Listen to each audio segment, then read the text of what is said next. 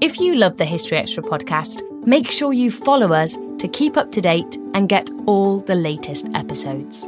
Thanks for your support, and I do hope you enjoy this episode. This episode is brought to you by Indeed. We're driven by the search for better, but when it comes to hiring, the best way to search for a candidate isn't to search at all. Don't search, match with Indeed. Use Indeed for scheduling, screening, and messaging so you can connect with candidates faster. And listeners of this show will get a $75 sponsored job credit to get your jobs more visibility at Indeed.com slash History Extra. Just go to Indeed.com slash History Extra right now and support our show by saying you heard about Indeed on this podcast. Terms and conditions apply. Need to hire? You need Indeed.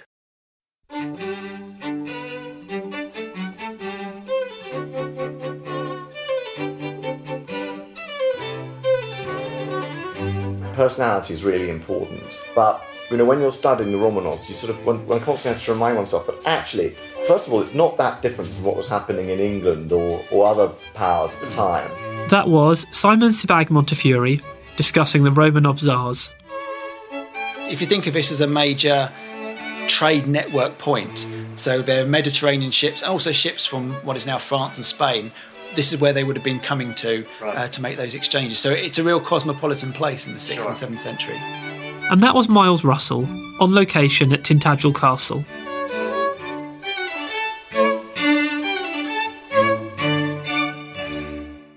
You're listening to the History Extra podcast from BBC History magazine.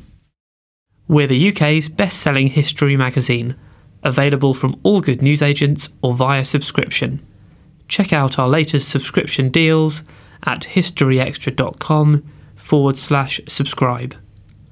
The magazine is also now available on many digital devices, including the iPad, iPhone, Kindle, Kindle Fire, Google Play, Kobo, and Zinio. Look out for us in your App Store or newsstand, or find out more at historyextra.com forward slash digital. Welcome to our fourth podcast of January 2016. I'm Rob Attar, the editor of BBC History magazine. Our first interview this week is with Simon Sebag Montefiore, a best selling author, historian, and broadcaster whose books include an acclaimed two part biography of Joseph Stalin and a history of Jerusalem. His latest book, published today, the 28th of January, is The Romanovs, 1613 to 1918 which tells the story of the royal dynasty which ruled Russia until the revolutions of 1917, and among whose number include the likes of Peter and Catherine the Great. We sent our book's editor, Matt Elton, to meet Simon at his London home, and he began by asking him why he chose to embark on this project. Well, I mean, first of all, you know, the Russian Empire, Putin and the Russian Empire, make this like a completely sort of timely relevant book because really this is a study, among many other things, is a study of the Russian Empire. Mm. Um, and um, as you know, if you've looked at it, it goes, it literally goes from Ivan the Terrible to Putin, yeah, including yeah. all the Romanovs, but also sort of Stalin, Lenin. They're all in there. Yeah. So it's really a study of sort of, it's really a study of the Russian Empire, but it's also a study of sort of how power works that's always relevant. Mm. A theme that comes through repeatedly is how difficult it is to unpick personality from politics. Yeah. Um, and there's some really strong characters in there. Um, starting right back at the beginning, what, how, how can we trace the start of this dynasty? What, what's your take on its earliest days, I guess? Well, the interesting thing about it is that, you know, first of all, first of all the, the best way to get become, um, the best way to become royal was to marry into the royal family. Um, nothing's changed. So, um, so you know, the, the, Romanovs came to came to came to um, prominence because they married Ivan the Terrible. So Ivan the Terrible is really the father of the Romanov dynasty. So you have to start with him. But actually, he was kind of it's hard to get any personality from. Even though he was czar for thirty years, very little remains of him. Um, but there were lots of strong characters around him, like his father, who was really the kind of power behind the regime. Um, and all the way through, it's very fascinating because, of course, there are, there are often sort of heirs who are going to be czar, who die or are killed or something.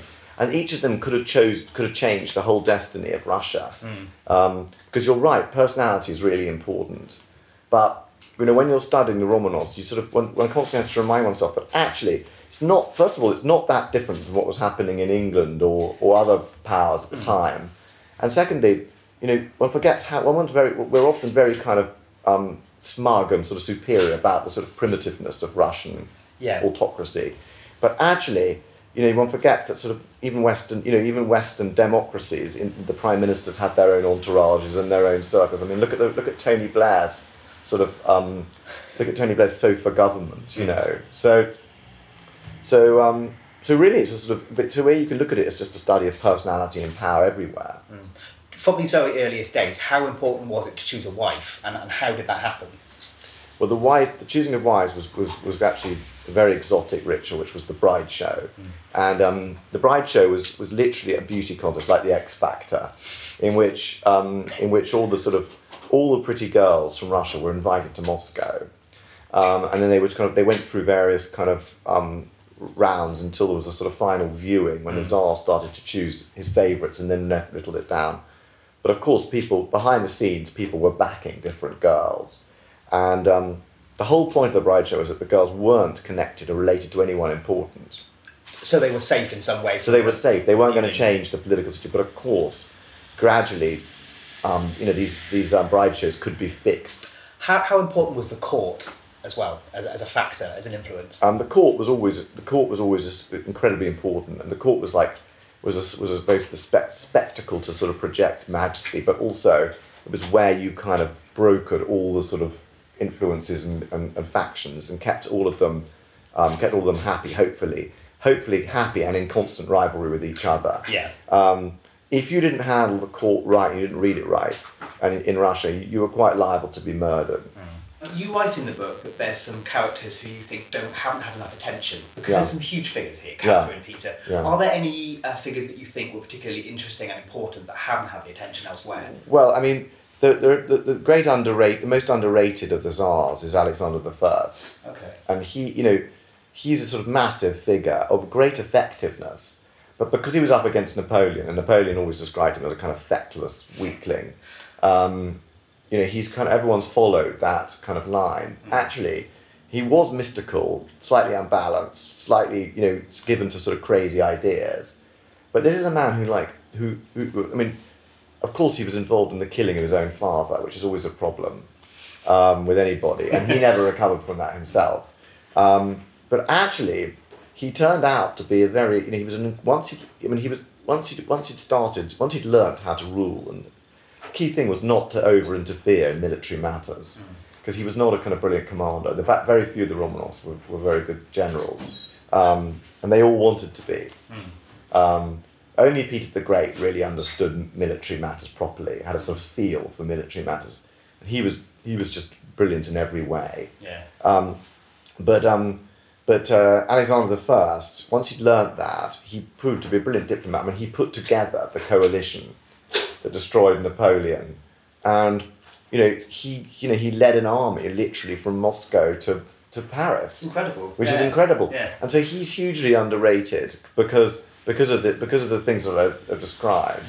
Um, but he was obviously incredibly effective, and um, and had a will of steel, despite everyone saying. So that you know, it's ironic that the person who's regarded as the weakest, the most the one who could never make up his mind. So he's hugely underrated. There's no doubt about it. Because you had to be so tough to have that position. You had to be so kind of almost brutal, I guess. Yeah, yeah. I mean, to have to be czar, you had to be kind of, you had to be able to drown puppies of some sort, you know, and um, you had to be severe, and you were expected to be. Yeah. Um, the point is, if you were going to be severe, you had to be, you know, you had to be kind of, you had to be consistent.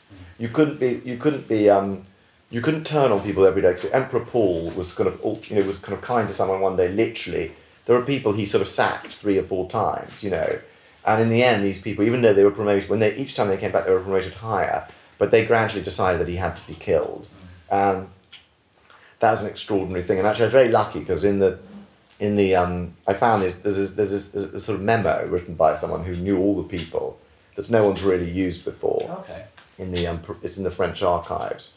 So that um, that really made um, that really made a big difference. So so the sort of his murder was a kind of classic of how you know he was he was a classic of not, how not to handle the court. Yeah. Um, what you? What kind of qualities did you have to get ahead at court? Was there a set of individual characteristics that would help you succeed? well, incredible sort of incredible duplicity and um, and conspiratorial you know, ability to con- conspire in a completely personal court was essential. But ultimately, um, ultimately, you know, you had to be you had to you had to attract the czar somehow, and the way to do that was either I mean, the best way was to deliver victory. Okay. Yeah, that was the simplest way. Yeah. Because if you delivered victory, but then you were a threat to the czar too. You have to manage it quite You carefully. had to manage it carefully. But if you were um, a better way was just to, a better way was to be you know it was a better way was to have have the czar fall in love with you. Um, that was that's the old fashioned way. Yeah. But um, but that nec- didn't necessarily give you any power at all, depending on the czar. Um, it's it's ironic that two of the greatest ministers of the Romanov dynasty were both lovers of czars, czarinas, Shuvalov and Potemkin. They were really the two most kind of outstanding ministers of the entire the entire centuries, and yet they both started as lovers. So Okay. so you could say sort of, you know, the, the usual, the conventional argument would be like, well, of course, like in a system where they could, obviously they were going to promote idiots, and no one would ever come up that way who was talented. But actually, um, it wasn't so. Uh, you write that there was four things that a Tsar had to do, four areas they had to look Yeah. after, so political, Yeah. imperial, Yeah, what were the others like? religious, military, whatever. Yeah. How, how did they go about managing all of these things? How could they possibly have such a broad remit? Well, they did. I mean, the trouble is, to be a czar, um, you had to be a sort of generalissimus, a pope. Um, you know, you had to be you had to be all these sort of things. Um, uh, you you had to be a politician, um, and you, no one could do it. And the only person who could really do it was Peter the Great. He just could do everything.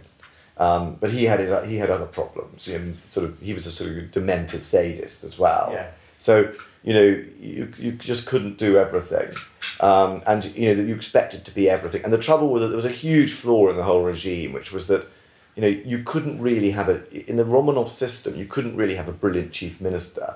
So you couldn't have a sort of you couldn't have a Richelieu, a Bismarck, you know, a Disraeli. The- the- They never had. You couldn't really have one of those Yeah. because that would that would undermine the, that would undermine the autocracy. And yet, no one was capable of doing it themselves. It's that was a big problem. Yeah, yeah. There's only space for one person, but one person couldn't possibly do it by themselves. Because when they had, I mean, even Nicholas II, I mean, he had Stolypin, but he constantly, you know, he ended up completely undermining Stolypin and um, sort of almost destroying Stolypin. So, so, uh, but you know, Stolypin was, Stolypin and Witte were the two most brilliant ministers of the later period, but both of them were kind of, the, the Tsar couldn't trust them. So he kept promoting, Nicholas II had the sort of mistake, he kept, he wanted to be the autocrat, but he couldn't do it. He just couldn't do the job. And um, so he ended up sort of create, creating a kind of more and more autocratic state, but with a hole in the middle. Yeah. No autocrat. you mentioned Peter there. How early on in his life can we tell that he was going to be extraordinary? Really early. Because there's a great scene really early on when he's about four, and there's a, and his father's having a sort of having holding a sort of diplomatic reception, and suddenly the door was kicked open, and, and the little boy runs in, sort of you know, and his mother runs after and catches and takes him out again. So he was always kind of totally exceptional. Um, but of course, he could have just been a madman. I mean, the, the difference between I mean, one's always aware with these with these kind of the, the small differences of personality that, that that make that are so decisive because he could so easily have been a sort of just an eccentric nutter basically, but he was so talented. He knew how to do everything. When you read his when you read his orders, um, you know he was just so intelligent and sort of visionary. It was just extraordinary. So he was always. But what's interesting is he didn't come out of nothing. His father was quite similar to him. And that's the interesting thing when you look at his father, who no one's heard of now, um, was also obsessed with kind of cannons and um, very good at technology and very interesting. Had the same kind of um, mixture of kind of generosity and, and brutality. So, um, so he didn't sort of just appear out of nothing, No. as, as it seems. Yeah. And I mean, there's been a lot made of how decadent his court was. Mm. But how important was that to, to his rule, to his success, I guess? Well, I'm not sure it's really necessary, but it was sort of it was totally bizarre. I mean, you know, he had, you know, he had, um, you know, he called himself, you know, he had all these kind of naked sort of old men walking around with dildos, and um, there was dancing. There were dwarf, there were dwarfs. there were giants. There was so he he had this kind of carnival um, court, But what it, it did, it, it, but it was useful because it did mean that sort of his barons and his barons and counts and his generals were all terrified of him. Um, and he had them all there he could watch them. And that way it was very like Stalin's dinners. You know, he could suddenly, he would turn on in a moment from sort of being playful to suddenly sort of accusing someone of corruption or treachery. And then, and often like these, these dinners ended up in kind of general brawls. I mean, at one point, one of his top ministers stabbed a person with a fork and killed them. I mean, you know, so, and, and they were never punished. No. So, so, but it was kind of important because it really created, what it was really about, I think, was that it just showed that this was a man, this was a, the Tsar was a monarch of, ex, of exceptional and extraordinary gifts, blessed by God, who could do anything he wanted in the world. That's what it was about. Yeah. But it was also a lot of fun for him. Um, then, in terms of a golden age, we should talk about Catherine. Yeah. Um, what were her greatest strengths? Um, well, she just was possessed. She just had everything, basically. Um, you know, she, she was different from Peter, of course, that she couldn't she couldn't physically kind of beat people up, and she couldn't physically command armies. You know, that would have been ridiculous. So, but she was a masterful sort of. She was a master at everything. She was supremely intelligent, totally charming, very very manipulative, obviously, ruthless when absolutely ruthless when she needed to be. I mean, if you you know, it wasn't a coincidence that like two tsars died so that she could rule. Um, but she was, but she was, she was essentially decent. Actually, though that doesn't, you know, it sounds that sounds contradictory. I mean, she always tried to sort of do the right. I mean, she and Potemkin were sort of exceptional.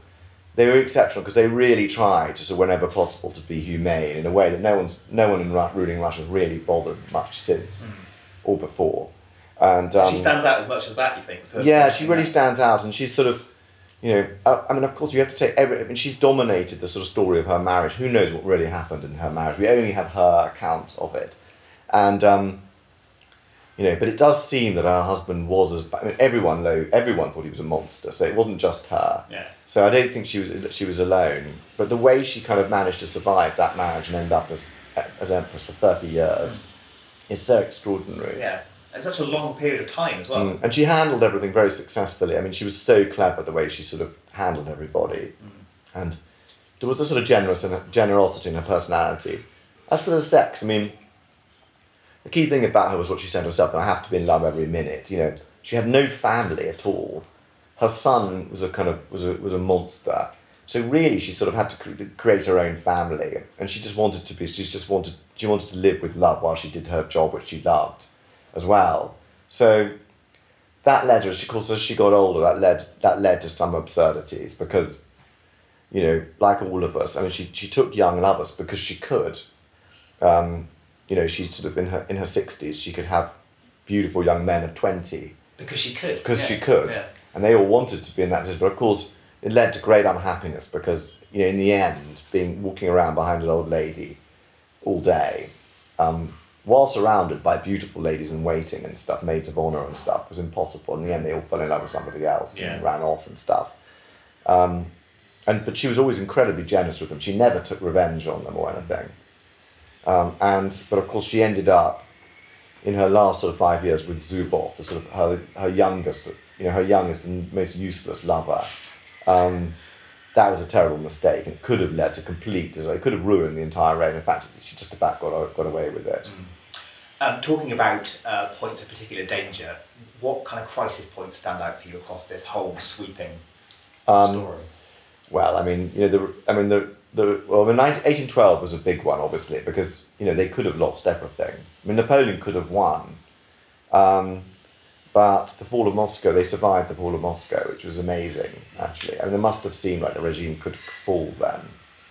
And, um, you know, there were a lot of, I mean, there were a lot of danger, and the big danger points, were, the big sort of obvious danger points were the invasions of Charles XII. I mean, if, if, if, um, if Peter the Great had lost, um, Poltava or lost, you know, he he would have rushed. Europe could look very different.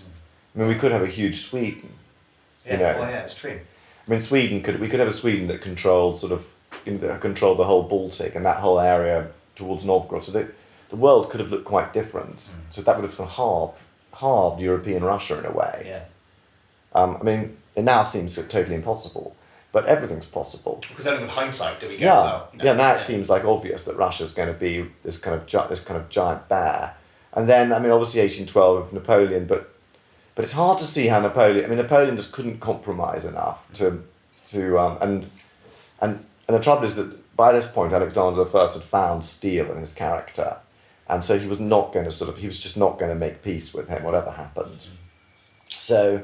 So that's another one. So, as we head uh, into uh, the dynasty's decline, Oh yeah. do you think it's fair to say that it was a victim of its own earlier success? Yeah, very much so. Because because the thing is, the, it was so successful earlier that it was that there was a huge resistance to changing anything fundamentally. Mm. So that that was that was a major factor in its failure. Mm. Um, and do you think that in some way absolves some of the later individuals for being less successful in their roles? Do you think? Yeah, I mean, it's it's just it's, it's very easy to say that they got everything wrong, mm. but I mean. Actually, it was much more complicated and harder to do than everyone thought, and and they were quite likely to get overthrown in the process, if not you know if not worse, if they got it wrong. Um, you know, it was very difficult. The sort of the, the sort of the, the, the dilemmas of Nicholas II were extremely hard. You know, extremely difficult to um, to sort out. Really, I mean, you know, I'm not sure anyone would have sorted them out. Even the great characters that we Even the great character, and they might have, but I mean, also like you know, avoiding 1914, you know, was actually was actually extremely difficult. Really, We should talk about uh, Alex and Nikki because there's been so much written about them. Mm. Yeah. And you say that you want to present an unvarnished Yeah. view of them. What is your take on? Well, the thing is that the thing about them is that they've been so um, that there's just that they've become an industry, obviously, and they are fascinating. It's impossible not to think about them without knowing how it all ended, and one's got to try and look at them without knowing, without knowing that all the time. Um, I mean, it's like when you look at the Shah of Iran or sort of Haile Selassie or Ethiopia or any of these kind of, you know, or, or the Kaiser or whatever. It's impossible to look at these people without sort of thinking of how it ended. But one's got to because, you know, most political careers are 20 or 30, you know, 20, 30 years. If, if they were successful for 20 or 30 years, that's quite something. Yeah. Um, but of course, you know, with with these kind of um, with, with great monarchs like this, you you know, the, the, you know, one's looking at it from posterity, and that's the game that they're playing. That's the game they're in. So of course, you've got to say that Nicholas and Diana were, sort of monumental failures politically. The question is sort of why, and um, so I want to look at them. I wanted to look at them as politicians as well as um, family people, as well as lover, you know, as well as a happy couple and sort of with children and stuff. And there's been, a, you know, obviously Robert Massie's Nicholas and Alexandra, the movie and the book, dominate, still completely dominate the way they're regarded in the West. Um, as and we feel great empathy for them and sympathy for them because because of the you know the, hemo, the had haemophilia and because they were all murdered um, and because they were a kind of happy bourgeois couple. That was Simon Sebag Montefiore in conversation with Matt Elton. And as I mentioned before, The Romanovs 1613 to 1918 is out now in the UK, published by Weidenfeld and Nicolson. And in the US, it's due to be published in May. And you can also read more from Simon and Matt in the February issue of BBC History magazine, which has just gone on sale. Also in this month's issue, we have articles on Henry IV, the Battle of Verdun, Benjamin Franklin, Dad's Army, and a whole lot more. You can get hold of our February edition in all good newsagents and our many digital formats. This episode is brought to you by Indeed. We're driven by the search for better, but when it comes to hiring, the best way to search for a candidate isn't to search at all. Don't search, match with Indeed. Use Indeed for scheduling, screening, and messaging so you can connect with candidates faster. And listeners of this show will get a $75 sponsored job credit to get your jobs more visibility at Indeed.com slash History Extra. Just go to Indeed.com slash History Extra right now and support our show by saying you heard about Indeed on this podcast. Terms and conditions apply. Need to hire? You need Indeed. We don't always realize just how much our negative thoughts and experiences stick with us and weigh us down. You may find your brain constantly running through a highlight reel of bad moments. That comment your friend made last week that hurt your feelings. That frustrating thing your mum does. Or that silly thing you said in a meeting. Maybe it's time to get it all off your chest. Whether it's a tiny annoyance or something much bigger. Talking about it can give you some relief and lead you to a potential solution. That's where therapy comes in. It's a safe space to share whatever's weighing you down and learn to process it so your internal highlight reel can focus on the good stuff. And BetterHelp offers affordable online therapy on a schedule that works for you. Connect with a licensed therapist by text, phone, or video call. Start the process in minutes and switch therapists anytime. Let it out with BetterHelp. Visit betterhelp.com slash historyextra today to get 10% off your first month. That's betterhelp, H-E-L-P dot com slash historyextra. And now it's time for the latest history news with our digital editor, Emma Mason. The bodies of around 800 children who died in the 19th century have been discovered by archaeologists ahead of the construction of a road in Lancashire. The remains of the children, who were all aged under six, were among 1,967 bodies exhumed at St Peter's Burial Ground, which opened in Blackburn in 1821. The deaths can be explained by a lack of good sanitation and medicines, experts say. Dave Henderson, an expert in the study of bones with Headland Archaeology, said most of the children had died from infections in the lungs and guts. He said the town was becoming overcrowded at the time and it was, quote, a very large centre for the industrial mills and the population grew very quickly. In other news, poetry in Britain is in danger of being, quote, consigned to the history books, it has been suggested. According to a poll of 2,000 Britons undertaken to commemorate the work of Robert Burns, just over a quarter knew that the line Water, water everywhere, nor any drop to drink was penned by Samuel Taylor Coleridge. Meanwhile, less than a fifth could identify these words of Alfred Lord Tennyson Tis better to have loved and lost than never to have loved at all. OnePoll, who conducted the survey, said, We're a country steeped in literary heritage, with some of the finest writers ever to pick up a pen, but it seems our engagement with poetry is in decline with more than half those polled not able to recall the last time they even read a poem, there's a danger the art form could be consigned to the history books. What do you think? Share your views by tweeting us at History Extra or by posting on our Facebook page. Meanwhile, a newly discovered story written by Beatrix Potter more than a hundred years ago is to be published for the first time in September. The manuscript, titled The Tale of Kitty in Boots, was rediscovered two years ago by publisher Jo Hanks after she found a reference to it in an out of print Potter biography. The tale features an appearance from a, quote, older, slower version of Peter Rabbit.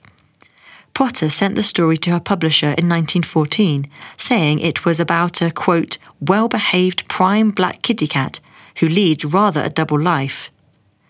Potter had only completed a single drawing to go with the manuscript, so Quentin Blake, best known for his work with Roald Dahl, has illustrated the story. Publisher Jo Hanks said, The tale really is the best of Beatrix Potter. It has double identities, colourful villains, and a number of favourite characters from other tales, including Mr. Todd, Mrs. Tiggywinkle, Ribby, and Tabitha Twitchit. Each month in the magazine, we include an article where we visit a historical location in the company of an expert on the period. For the latest edition, our production editor, Spencer Mizen, visited Tintagel Castle in Cornwall, which is closely tied to the legend of King Arthur. There, Spencer was joined by Miles Russell, senior lecturer in archaeology at the University of Bournemouth and a specialist in Britain's distant past. Here's how they got on. I guess my first question is um, when was Tintagel, as far as we know, first inhabited and by whom? Uh, well, Tintagel is, as far as we know, uh, first inhabited um, very clearly in, in, the Roman period. There's some prehistoric material found up here. We know there's a there's a large ditch that sort of cuts the modern island off um, from the rest of Cornwall, which the material that's come out of that looks like it's it's predominantly sixth and seventh century AD, so sort of post-Roman. But it'd be surprising if there wasn't an Iron Age fort up here. There, there's a lot of Iron Age promontory forts along the coastline, and this is such a, a, dramatic and dominating part of the landscape. I suspect there's something Iron Age up here, and probably there's Bronze Age and there's, there's Neolithic material as well. But much of what's gone on from the sixth century right through the medieval period, ha- has erased that. Right. So although there are artifacts from time to time, solid archaeological features really aren't here. They, they've been removed by later activity. Right. What um what sort of people would have lived here? I mean, am I right in saying it was a, a dark age trading centre? There's a lot of trade coming in from the Mediterranean.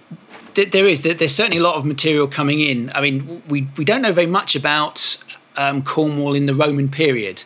We know there's a lot of mining going on, that's one of the things that attracted Romans to Britain in the first place was uh, the iron um, for the, the, the lead, tin, and Cornwall's very rich in tin, and obviously just up in the Mendips, just above us, we, there's a lot of lead. Um, and they certainly there's a lot of mining activity going on in Cornwall in the first, second, third centuries AD but there's not a lot of other Roman activity. There's no real Roman towns. Exeter's about the the furthest west as a Roman town you can go. So we don't get villas, we don't get other signs of Roman activity. So we know the Romans are exploiting the metal reserves here, and presumably for most of the people throughout the Roman occupation, life goes on pretty much as it always has done. They're, they're not that disturbed by by the Roman Empire. Um, some of them may have benefited from access to more Roman goods. But when we talk about the end of Roman Britain, it's not that dramatic a change in this part of the world because the Roman administration's gone, but people are still doing what they've always done, farming that they've always done. There's still mining going on, and that I think is what makes this part of Britain very attractive for anyone outside of Britain, because the Western Roman Empire, as it's collapsing in the sixth uh, century, and the Eastern Empire, which goes on till um, 1453 AD, they need access to good lead and need access to good tin and there are lots of good coastal routes around what is now Spain and Portugal up the Atlantic coast. And you you make first landfall in Cornwall. The tin is still being dug up. There is a big market in it. The the Roman Empire still needs it, even though it's not still controlling Britain. And I think anyone who is digging that material up and has got access to it can, in return, buy wine, um, lots of exotics, sort of pottery, glassware, all the things that Mediterranean can offer, but which can't be manufactured in Britain. So there's a massive trade. And I think the end of the Roman Empire in Britain is a godsend for the people who live in this part of the world because they've still got those raw materials and there's still a market for it. Yeah. So I think that's why sites like this, although today they seem very marginal, they aren't on the edges of the landscape, would have been central to that whole trade network at the time. This is where there's lots of wealth, lots of money, and lots of exchange going on. So there would have been boats coming in to Tintagel from the Mediterranean, essentially. Yes. And beyond. Yeah, we, we, we don't really know where the harbour zone is. Um, today, a lot of the, the coast here is, is very difficult to, neg- to negotiate. But certainly, you've got prominent headlands like this that have acted as a, as a key sort of resource. There's people making metalwork, there's people making ingots, there's people manufacturing other local goods. And we can imagine somewhere around here, ships would have been um, sort of really sort of dread, uh, sort of up on a hard or sort of um, making deep water an- anchor further out to sea and bringing goods in. But this, if you think of this as a major trade network point, so there are Mediterranean ships and also ships from what is now France and Spain. This is where they would have been coming to Right. uh, to make those exchanges. So it's a real cosmopolitan place in the sixth Sure. and seventh century. Yeah, if you could um, just explain um, a bit more about the genesis of um, Tintagel's connection to Arthur. Yeah, I, I think I mean, the first literary source that we get for uh, Arthur um, at Tintagel is uh, 1136. It's Geoffrey of Monmouth who's writing uh, the history of the, the kings of Britain. Um, we don't know much about his motives um, for doing that, but certainly he is uh, he, he- he's trying to write a very sort of explicitly British history as opposed to all the English uh, and Norman ones around at the time. Um, and he claims that he, he's using a lot of ancient sources. Um, he claims he's got a- an ancient book which he's, he's uh, translating um, in, in, into Latin. It's difficult because we, we, we can't trace what his sources actually are. So we, we don't know how real um, his material is, how much he's made up.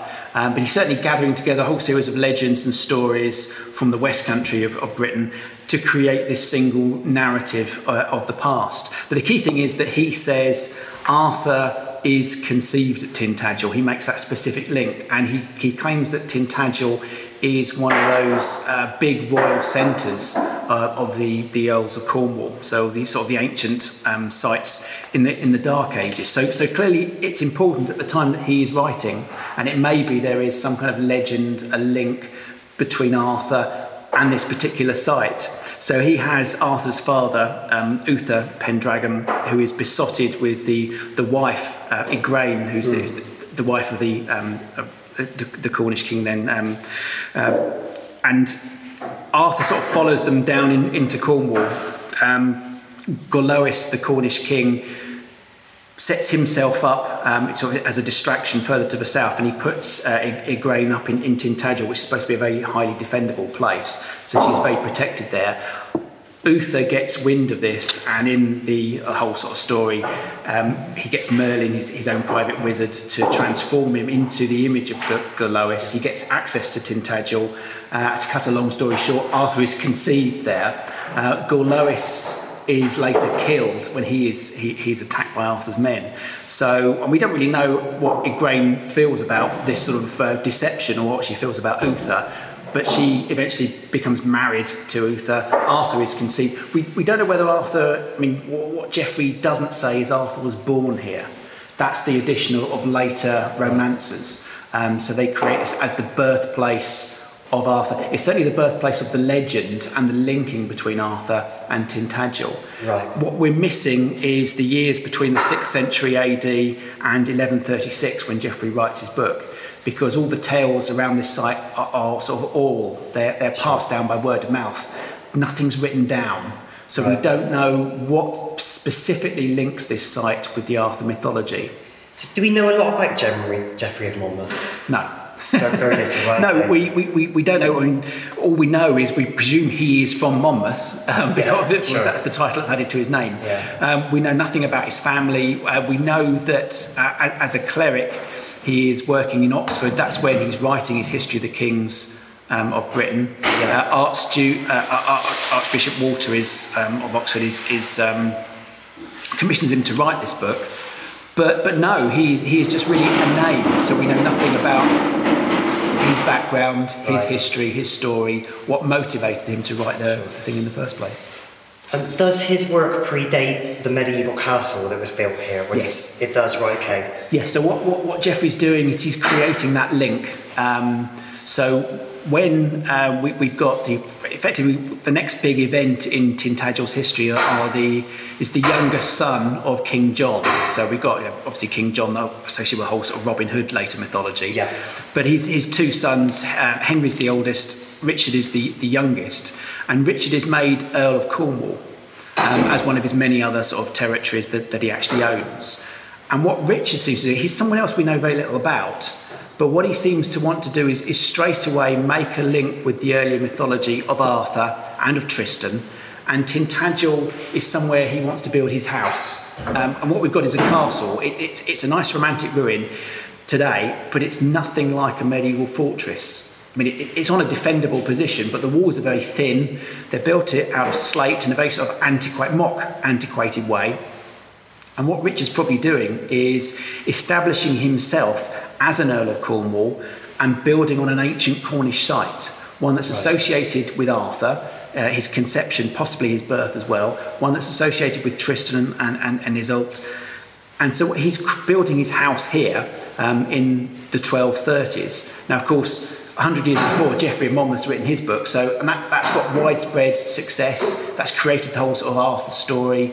It's very uh, popular within Norman England because what Arthur's doing is fighting the English. The Normans are fighting the English as well, so they sort of adopt him, Arthur, as a, as a hero of their own.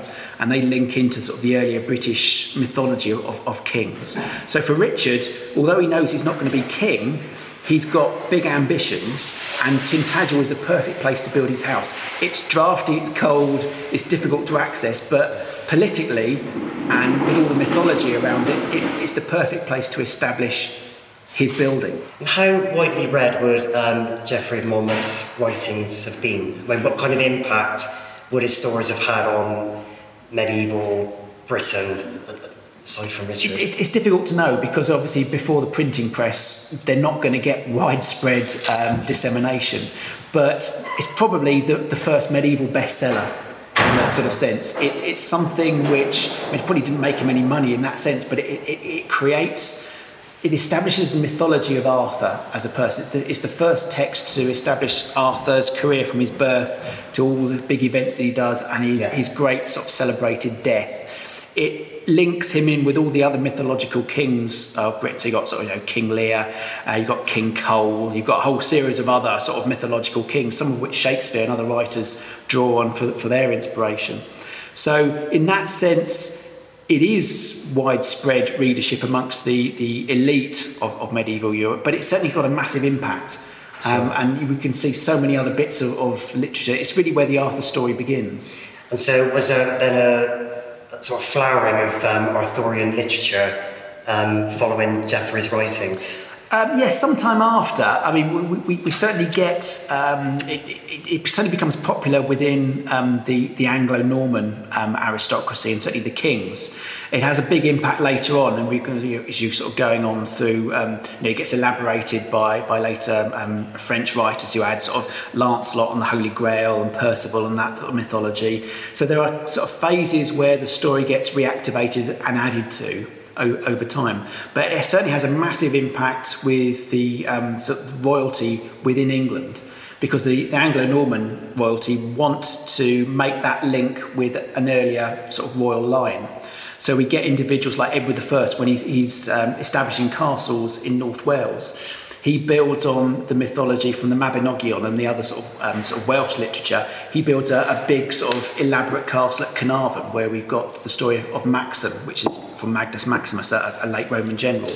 So he's, he understands that, he builds that on there. Henry II uh, commissions the, the monks um, of um, Glastonbury to excavate a grave. They, they, claim to find the, the actual grave of King Arthur and Guinevere. Right. Um, which has a twofold purpose there because it, it shows that um, Arthur's dead he's not coming back to save the Welsh. He, he is dead. He's a skeletal yeah, remains. Okay, so that, that, that's good politically. Yeah. But also it's good for the, the monks of Glastonbury because it becomes um, an early pilgrimage site. So it's a money making scheme from their perspective. Yeah. So you can see Geoffrey of Monmouth's impact in that respect is that there are people who are trying to, I suppose it's an early form of archaeology, they're digging up, they're trying to make links with his story, but it also legitimises the, the, the, the Norman kings and their line and their justification for suppressing the Cornish, the Welsh, and other parts right, of, the, okay. of British, the British Isles. And would that also be seen in, in the Winchester Round Table?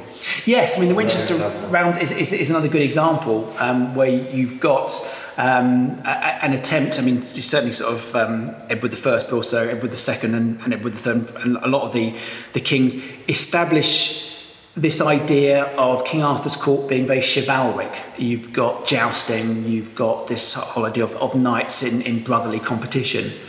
So the round table that we see in Winchester now is a recreation of that. I mean, we don't know exactly when the idea of a round table began. Geoffrey of Monmouth is not part of his, his literature, but it becomes part of the story um, by the 13th and 14th century. So it, it's created as part of this later reactivation of, of um, Arthur's court. And of course, when um, the House of Tudor takes over, um, Henry VII, we, we've got this, you know, he, he, is a king who's got no real claim to the throne, very sort of obscure links, but, but he's from a Welsh family. So he makes that Arthur link very secure. Obviously, his first son he names Arthur, so there'll be a, a second King Arthur. Um, of course, Arthur dies young and it, it comes to, to Henry VIII. And what we see when you look at the table now in Winchester is the, it's been repainted, and we've got actually Henry VIII's face as Arthur on there. So he is explicitly making that link with the earlier, effectively saying, okay, I don't have a great claim to the throne, but my family can trace its way back to Arthur and the kings of Britain. Therefore, it's more secure. And also, we're linking back to an early British form of Christianity. And of course, when he makes the break with Rome, he, he's saying, well, the Roman church is relatively new. In Britain, we've got Christianity much earlier, and that's another way of taking the story of Arthur and the story of Geoffrey of Monmouth and using it for political ends. Can the legend of Arthur um, tell us much about um, the Anglo Saxon occupation of Britain and um, Welsh and Cornish resistance to that? Probably not. Um, the, I mean, the trouble with, with Arthur, the, the, Arthur that we see in Geoffrey of Monmouth is, is a composite character. He's created out of multiple, perhaps different heroes, generals. We can identify bits of the story of, of things like there's a Roman general, Magnus Maximus, there's Constantine III, there's right there back to first century AD kings in Britain um, who were encountered when the Romans arrived. There's bits of all their stories are, are taken up and, and morphed into this one story of Arthur. So if we're looking at the character, it's very difficult to say very much about the reality of 6th and 7th century Britain. But one of the perhaps inspiring figures for Arthur one who's specifically named in the 6th century by a, a cleric called Gildas, who's writing on, on, the ruin of Britain, which is basically just a, a monumental moan about how terrible things are. Um, and, and there's plagues, and the Saxons have arrived. The English have arrived as a, as a punishment on the Britons because they've been so sort of decadent. But Gildas, who doesn't have a good word to say about anyone, does mention one British general called Ambrosius Aurelianus, who's about the only person who he's, he's in a good light. And he says yeah. that he's a, he's a great general, he's descended from the Romans, he defeats the English and a number of, of battles. The, the, best one is, is the siege of Mount ba- Baden or Baden.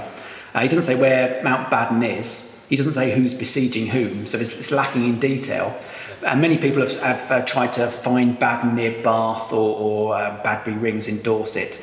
But Ambrosius Aurelianus is, is the one character, because Gildas is talking about someone who died only 40 years before he was writing. So here we've got a character who did exist.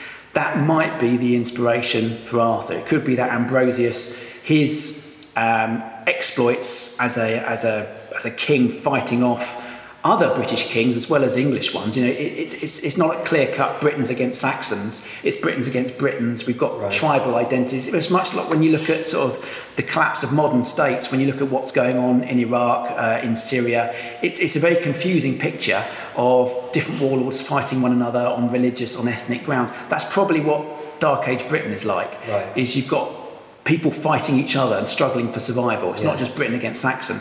Ambrosius Aurelianus is, is one of the supreme generals of the period. He's one that Gildas mentions. He's one that filters into that Arthur myth.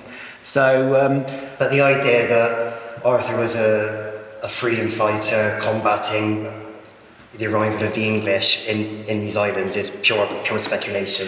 It is, it is, but I mean, because the aftermath is retold by every generation, some do see it uh, as a as a freedom fighter. It's the story of the underdog who yeah. succeeds against the odds. It's a heroic failure at the end because of the way he dies. He's brought down by treachery.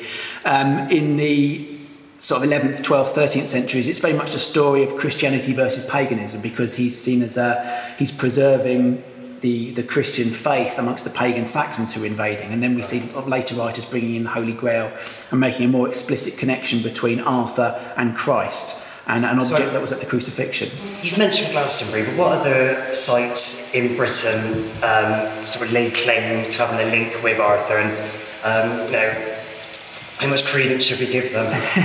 it's difficult. I think, I think of all the sites in Britain, Tintagel's probably got the greatest claim because archaeologically we can say there is definitely something here in the 6th centuries AD at the time that Arthur is supposed, or an Arthur character is supposed to have existed. It's an elite site, it's a wealthy site. Bingo, in that sense. Yeah. I mean, although you can't say there is a, definitely an Arthur here, it's the sort of thing we should be looking for. Glastonbury, less certain um, because Geoffrey, of course, describes um, Arthur being mortally wounded, carried to a place called Avalon where his, his wounds attended. And so later writers have suggested that Avalon is Glastonbury, it's a marshy area, it would have been an island, there's early Christianity there.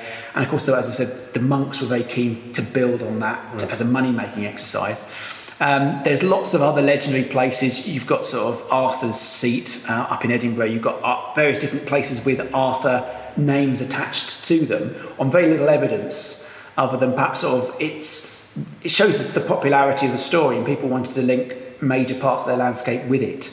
Yeah. Um, but it's difficult because there's, there's so little original story there in that, that really actual the kernel of truth that's somewhere buried in Geoffrey of Monmouth's text is, is so small that you know we, we occasionally get things like Mount Baden being described as one of the, the 12 battles that Arthur fights against the Saxons. But we haven't got a geographical placement for that. And people have tried to link in Baden with Badbury or, or Badon Hill. There's various different sort of elements of, of that name. But we're looking for a battle that may not have taken place, a battle where after the fighting was done, bodies would have been taken away and buried, swords would have been picked up, chainmail would have been removed. Yeah. we, we really, we're never going to find Mount Baden securely. So there's very little else to go on. So, of course, the Arthur mythology has created lots of sites, but if we're trying to look at archaeologically speaking, Tintagel's got it, but very few other sites really are anything like this. And so, before Je- Geoffrey of Monmouth, um, the legend of Arthur would have been purely um, word of mouth. Nothing written down before Geoffrey. Yes, I mean, the, the, the difficulty is, I suppose, the earliest reference we get to Arthur is in, in a poem called The Gododdin, which is written about 600 AD. Um, the trouble is, it's been rewritten and added to o- over time. So the version that we're looking at might be 9th century rather than the original 6th century. But there is a, it's a, it's a doomed, like most of these stories are, it ends in, in death and catastrophe. But it's a, it's a doomed um, it, attack by a British force uh, against Cattraeth, against what is now Catterick. They all die. Um, and but one of the characters in a particularly violent scene is shown he was a great hero, but he was no Arthur.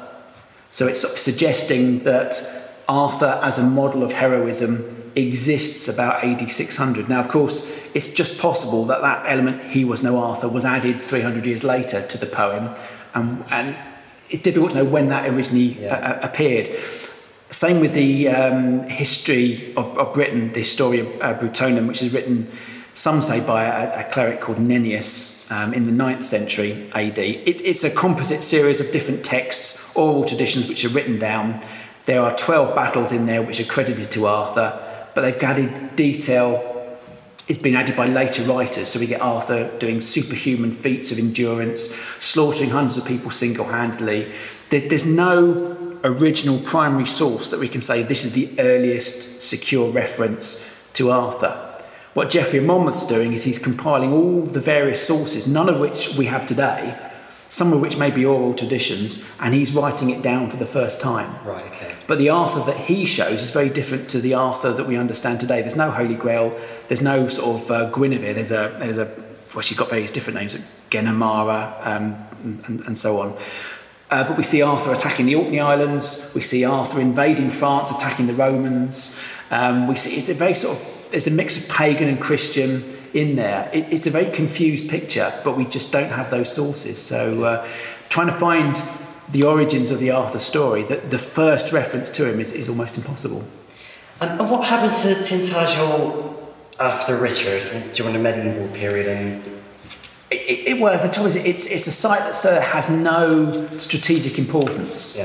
It, it's, it's political importance, and it's politically important for Richard because it, it shows his claims not just to the Cornish, but it shows his sort of ambitions um, to, to, being a prominent ruler, um, although he, he's not actually king. And we, we, we're not sure of his loyalty. There's, there's, several points where he seems to be acting against his brother, um, Henry III.